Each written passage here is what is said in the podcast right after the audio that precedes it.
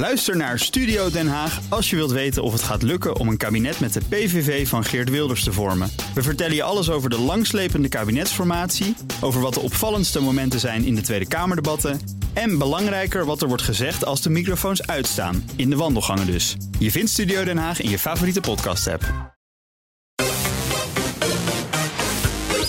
Minigame. Goed dat je weer luistert naar All in the Game. In dit geval weer de minigame, waarin we een recent verschenen game gaan bespreken. Ik ben Jo van Buurik. Ik ben André Dortmond. En bij ons is collega tech-redacteur Daniël Mol.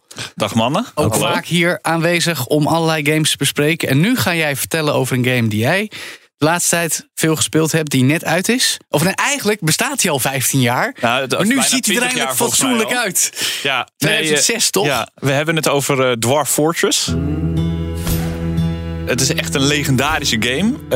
Uh, om even goed uit te leggen. Het is een soort een colony simulator. Dus je, je, je eigenlijk bouw je een kolonietje op. Dat is dus een soort SimCity, maar dan op kleinere schaal. Mm-hmm. Um, En alles in die wereld wordt gesimuleerd. Dus het, het gaat zo ver. En dat, die game is dus al achttien jaar in development.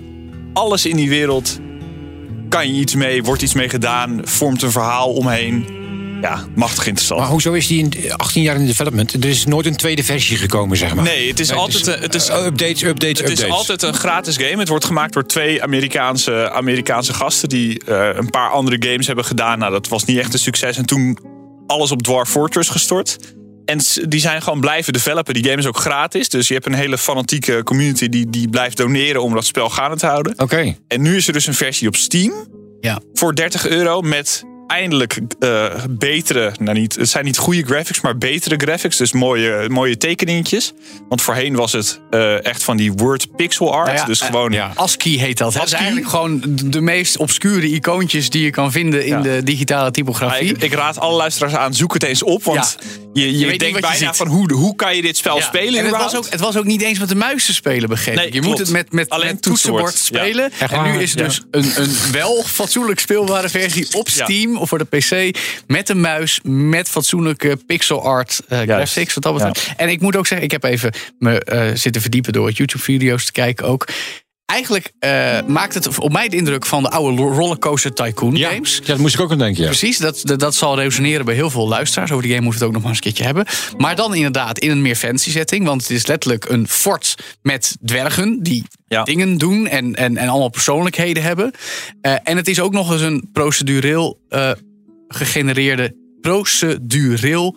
Gegenereerde, gegenereerde wereld. Dus er wordt gewoon een wereld uit de grond gestampt door de computer. En ja. daar ga je dat fort bouwen. En als je nou een andere speeltje hebt, komt er nog een ander fort bij. En nog een fort, en nog een fort. Dus ja. eigenlijk die hele wereldkaart komt vol ja. met forten van dwergen die jij runt. Ja, nou ja, in feite bouw je één fort. En dan kan je fort... Uh, uh, iedereen kan verhongeren in je fort. Of nou, er kunnen allerlei dingen fout gaan. Daar komen we zo misschien nog wel even op. uh, maar dat, dat bestaat dus. En in die wereld leef jij gewoon. En functioneer je gewoon. En er is ook dus niet echt uh, een verhaal. Er is niet een verhaallijn die je volgt. Zoals bij, Dit is gewoon bij... net zoals het ontstaan van de beschaving. Eigenlijk. Ja, nou ja, precies wel. En de, omdat er zoveel factoren zijn die gesimuleerd worden, vormen zich daar dus verhalen omheen. En dat, dat ben je eigenlijk zelf in je hoofd een beetje die verhalen aan het bedenken. Wat is, wat is het meest leuke, bizarre, gekke verhaal dat jij al hebt meegemaakt uh, met jouw dwergfort? Nou, ik heb nog niet zo heel veel gespeeld. Want er zijn dus echt mensen die duizenden uren in dit spel hebben. En ook echt verhalen eromheen schrijven met tekeningen en weet ik veel. Je hebt eigenlijk gewoon hun eigen werkelijkheid gecreëerd. Precies. Maar ik heb al het aantal dingen... Uh,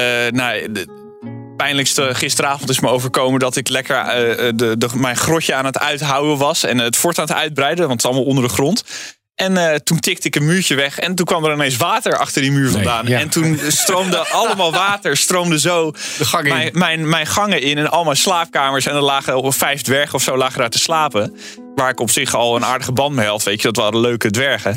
Ja, die verzopen dus in hun slaap. Nou, dat soort dingen. Ah. Maar, maar even, even voor de duidelijkheid. Je begint met een leeg blad. Je begint met een, je begint met een, een uh, zeven dwergen en een kar. Een kar ja. met spullen. En dan ja. heb je wat wapens en wat eten. En dan krijg je dus de, de, de opdracht van oké, okay, uh, ga eerst een fort uh, opstellen, zeg maar. Ja. Graaf een gat in de grond, graaf wat dingen uit, uh, zorg dat ze een slaapkamer hebben, zorg dat ze een meetinghal hebben.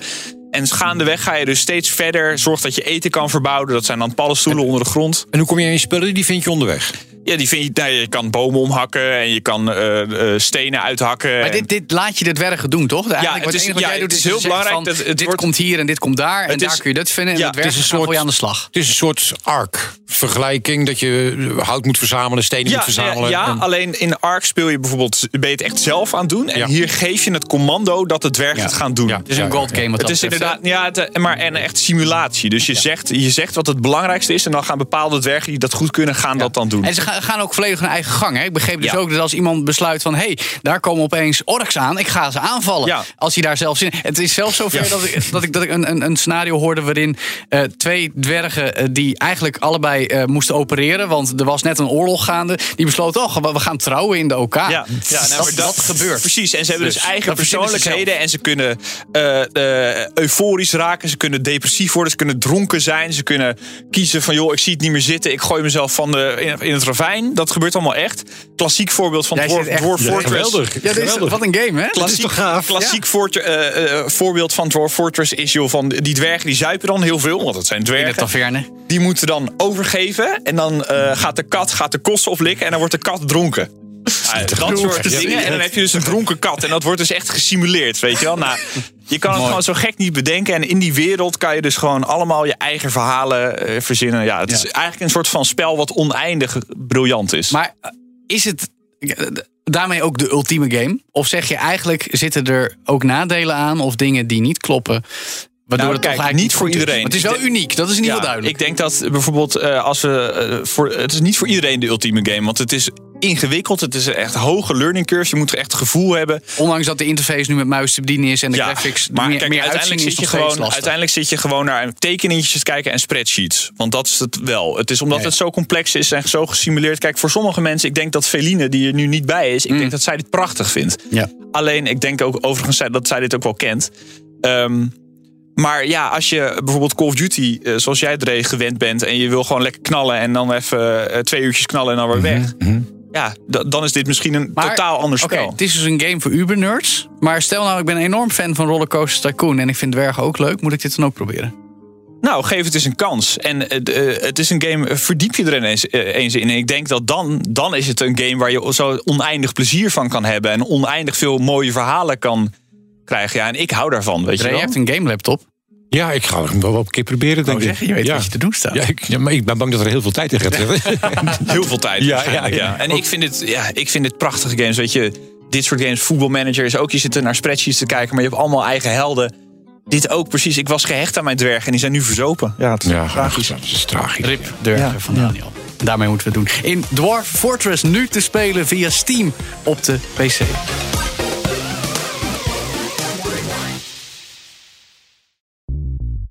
Bij B N R ben je altijd als eerste op de hoogte van het laatste nieuws. Luister dagelijks live via internet. Bas van Werven. En heel langzaam komt de zon op rond dit tijdstip. Je krijgt inzicht in de dag die komt op B N R, het Binnenhof in Nederland en de rest van de wereld. De Ochtendspits. Voor de beste start van je werkdag.